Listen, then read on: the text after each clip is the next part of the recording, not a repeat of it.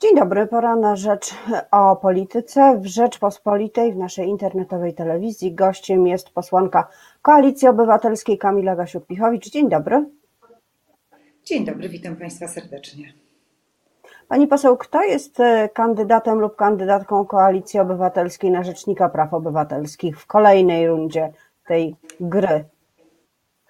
To jest bardzo dobre pytanie i pytanie, e, mówiąc wprost, e, na czasie dlatego że pewnie dzisiaj e, naszego kandydata z dumą zaprezentujemy e, na konferencji prasowej. E, stawiamy przede wszystkim na osobę, która ma doskonałe przygotowanie merytoryczne. Stawiamy osobę apolityczną, ale jednocześnie taką, której nie jest obojętne to, co się w tym momencie dzieje w Polsce. Osobę wrażliwą społecznie, działającą w wielu stowarzyszeniach Szczerze mówiąc, nie wiem, czy mogę już e, ujawnić to nazwisko, bo konferencja prasowa prosimy, bardzo prosimy. E, nie odbyła, ale pozwolę sobie z wielką przyjemnością e, zaprezentować pana profesora Sławomira Patyrę z UMCS-u. To będzie właśnie nasz kandydat na Rzecznika Praw Obywatelskich. Tak jak powiedziałam, zależy nam przede wszystkim na tym, żeby była to osoba świetnie przygotowana merytorycznie. To jest profesor konstytucjonalista, z właściwie już dwudziestokilkuletnim stażem także akademickim. E, osoba bardzo lubiana, ceniona przez e, studentów, prodziekan, autor kilkunastu podręczników z zakresu prawa konstytucyjnego, ale tak jak powiedziałam, także osoba mm, e, zaangażowana także społecznie, współpracująca ze Stowarzyszeniem Profesora Hołdy w mojej ocenie bardzo dobry kandydat e, na to stanowisko. Wczoraj Lewica ogłosiła swojego kandydata, jest nim Piotr Ikonowicz, e, działacz społeczny i też były polityk i prawnik. E, to oznacza, że opozycja nie będzie miała wspólnego kandydata, prawda? Tak, niestety, y, niestety te rozmowy, które prowadziliśmy, dotyczące właśnie wyłonienia wspólnego kandydata na Rzecznika Praw Obywatelskich, e, no, doprowadziły do tego, znaczy no, nie udało się takiego kandydata, mówiąc wprost, wyłonić wspólnego. E, ja powiem tak, no, najbardziej jednak martwi mnie ta kandydatura e, pana Wróblewskiego, zaprezentowana przez PiS. Obawiam się, że rzeczywiście nie będzie to kandydat na Rzecznika Praw Obywatelskich, bardziej na Rzeźnika Praw Obywatelskich. Jest to przecież osoba, która jest znana z tego, że była głównym liderem tego wniosku, który doprowadził do mm, wprowadzenia w Polsce do, do, do, wydania tego pseudoorzeczenia Trybunału Konstytucyjnego, które zmusza kobiety do rodzenia śmiertelnie chorych dzieci, które właściwie jest takim krokiem w stronę mm, e, znęcania się czy torturowania e, kobiet w Polsce. Nie wyobrażam sobie, aby także mm, aktywny członek jakiejkolwiek partii politycznej mógł zostać rzecznikiem praw obywatelskich. Nie jest to dobra e, kandydatura, nawet bym powiedziała bardzo zła i tym bardziej martwią mnie wszystkie te głosy, które dochodzą gdzieś e, e, z mm, Senatu, a mianowicie, że mogą pojawić się tacy posłowie, senatorowie, czy to niezależni, czy należący do obecnie do PSL-u, którzy zdecydują się tą E, kandydaturę poprzeć. Mam nadzieję, że tak nie będzie, bo byłby to po prostu e, dramat dla Polek i Polaków, jeżeli kolejna instytucja, która właśnie ma stać na straży praw i wolności e, Polaków, Polek zapisanych w Konstytucji czy w ustawach, zostałaby oddana w ręce PiS. Powiem szczerze jeszcze, że ta kandydatura pana Wróblewskiego jest na tyle kontrowersyjna, że no nie da się wykluczyć, że to po prostu PiS wystawiając taką kandydaturę starał się po prostu w jakiś sposób zdyskredytować sam proces wyboru Rzecznika Praw Obywatelskich i po prostu za wszelką cenę pogłębić ten pad decyzyjny. Właśnie być może dlatego jest tak, takie celowe działanie, żeby potem zrobić swego rodzaju podkładkę, tak? Taką mm, podkładkę polityczną Pani tłumaczyć poseł... później, że właśnie ten Trybunał musiał się zająć rzecznikiem, no bo przecież w Trybunale jest wniosek skierowany przez grupę posłów e, PiSu, aby, który właściwie otwiera drogę do tego, aby bezprawnie usunąć Adama Bodnara z, z, tej, z tego stanowiska. Pani poseł, ale opozycja mając dwóch różnych kandydatów, dopisuje się do tego scenariusza, bo przecież jest oczywiste, że głosy się rozbijają. Jest oczywiste, że w Senacie sytuacja będzie bardzo skomplikowana, bo tam już prawdopodobnie po głosowaniu w Sejmie kandydata opozycji żadnego nie będzie. A będzie argument taki, że opozycja sama ze sobą nie potrafiła się dogadać. Dlaczego nie potrafiła? E, pani, pani redaktor, no zawsze partie opozycyjne są odrębnymi bytami i rzeczywiście gdzieś jest ta trudność w dogadywaniu się. Są takie obszary, w których udaje nam się dogadywać, ale są rzeczywiście takie obszary, w których tego porozumienia nie ma. No ze strony lewicy rzeczywiście dosyć wcześnie pojawił się ten e, mm, kandydat oddzielny, odrębny. My do końca prowadziliśmy takie rozmowy w sprawie właśnie poparcia naszej kandydatury, czy wypracowania wspólnej kandydatury z innymi klubami e, e, parlamentarnymi. No niestety takiego porozumienia nie udało się w tym momencie uzyskać. Zobaczymy, co się będzie działo w Senacie.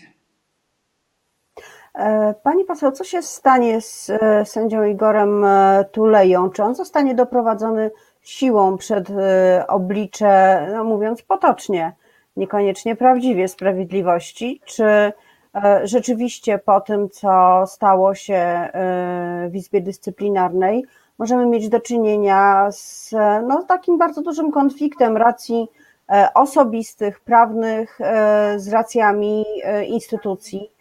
no, które skończą się kajdankami.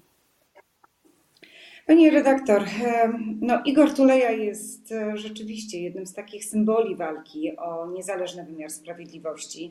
I ten dzień, w którym e, zostanie bezprawnie zakuty w kajdanki, dzień, w którym zostanie doprowadzony siłą na przesłuchanie, to będzie po prostu bardzo symboliczny moment. To będzie jeden z tych symboli e, upadku PiS, który zostanie zapamiętany na lata.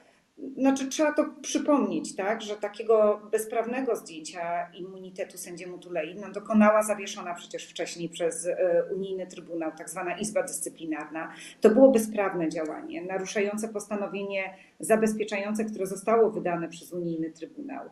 Nie ma w tym momencie także możliwości legalnego wezwania sędziego Tulei na e, przesłuchanie. Jego nadal chroni immunitet i każdy, kto ten immunitet naruszy, e, będzie działał w sposób e, bezprawny i pewnie musi się liczyć z tym, że będzie surowo rozliczony.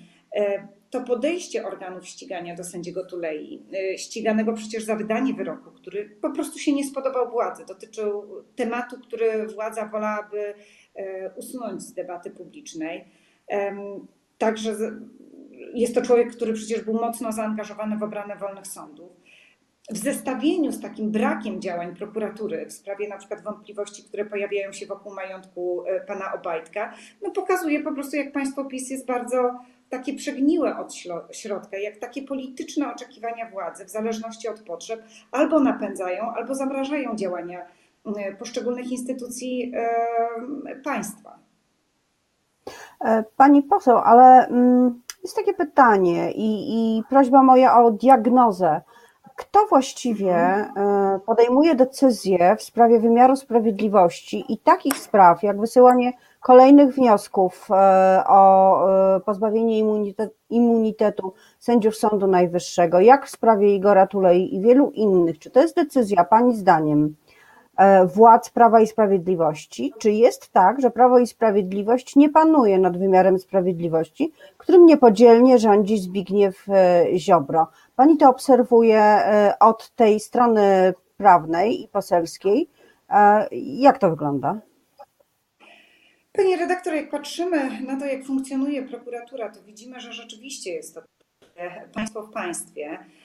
Zbigniewowi Ziobro mm, od samego początku zależało na tym, aby przejąć pełnię władzy nad prokuraturą. E, I rzeczywiście widzimy, że mm, te zmiany, które były wprowadzane od samego początku, jeszcze od 2016 roku, doprowadziły w znacznym stopniu do tego, że prokuratura jest e, bardzo uzależniona od e, jednej osoby właściwie w państwie, e, od pana Zbigniewa Ziobro. Jak spojrzymy chociażby na takie dane statystyczne, mamy około 6 tysięcy ludzi, jakby prokuratorów, ale nie tylko prokuratorów, osób, które mogą wykonywać czynności prokuratorskie w Polsce, to Wydaje się, że więcej niż jak podają w raportach, na przykład pojawiała się taka liczba w raporcie przygotowanym przez Stowarzyszenie Lex Super Omnia, ponad 2000 osób jest albo na delegacjach, czyli w takiej sytuacji niepewności zawodowej, tak? czy przypadkiem utrzyma niekorzystną delegację w odległe od zamieszkania miejsce albo korzystną e, delegację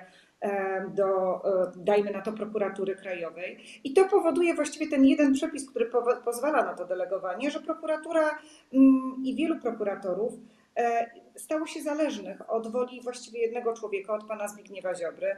Warto tutaj zwrócić uwagę na pana prokuratora, który e, podpisał się pod wnioskiem dotyczącym pana Igora Tulei. Jest to pan Czesław Stanisławczyk i właśnie jego historia zawodowa pokazuje, jak, e, jak wyglądają te w cudzysłowie kariery prokuratorów w prokuraturze Ziobry. Jeszcze kilka Jaka lat temu kariera? pan no jeszcze właśnie kilka lat temu pan przecież e, Stanisławczyk był wójtem e, takiej miejscowości Laskowa koło Limanowej, adwokatem. Prokuratorem stał się mm, prokuratury rejonowej w kwietniu 2018 roku, a już w tym momencie działa w takim specjalnym Wydziale Spraw Wewnętrznych w prokuraturze krajowej i właśnie podpisał wniosek o to siłowe doprowadzenie E, przymusowe doprowadzenie e, sędziego Igora Tulei e, na, na, na, przesłuchanie. Warto zapamiętać to nazwisko. To nie jest tak, że ci prokuratorzy giną gdzieś w,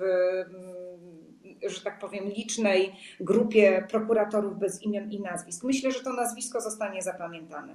Czesław Stanisławczyk. E, pani poseł, e, opozycja, e, kiedy gromadzi siły w sondażach, kiedy się to wszystko dodaje, sumuje, to wygrywa z prawem i sprawiedliwością teoretycznie. Także kiedy przeliczymy te, to poparcie na mandaty według systemu Donta, to już mniej spektakularnie, ale jednak wciąż ma przewagę, a wydaje mi się, że w tej opozycji trwa bardzo zawzięta konkurencja, przede wszystkim między dwiema partiami, które mają największe poparcie, czyli e, Platformą Obywatelską, czy też całą Koalicją Obywatelską, a ugrupowaniem Szymona e, Hołowni. I są tacy analitycy, jest ich całkiem sporo, którzy mówią, że nie ma miejsca dla dwóch takich bytów politycznych, że jesteście zbyt podobni e, do siebie, żeby, żeby przetrwać we dwójkę i ktoś, mówiąc potocznie, musi kogoś zjeść. To kto kogo zje? Pani redaktor, e, ja jestem zwolenniczką, zwolenniczką współpracy po stronie opozycji. E, rzeczywiście jest tak, że wszystkie przykłady e, wskazują, wszystkie, wszystkie jakieś e, przykłady, wszystkie e, okoliczności wskazują na to, że tylko zjednoczona opozycja ma szansę wygrać e, z PiSem. Sprzyja temu i ordynacja Donta, która premiuje duże ugrupowania i pokazują to także przykłady chociażby węgierski, że jakby tylko zjednoczona opozycja może przeciwstawiać się partiom, które mają takie autorytarne zapędy, tak jak my tutaj mamy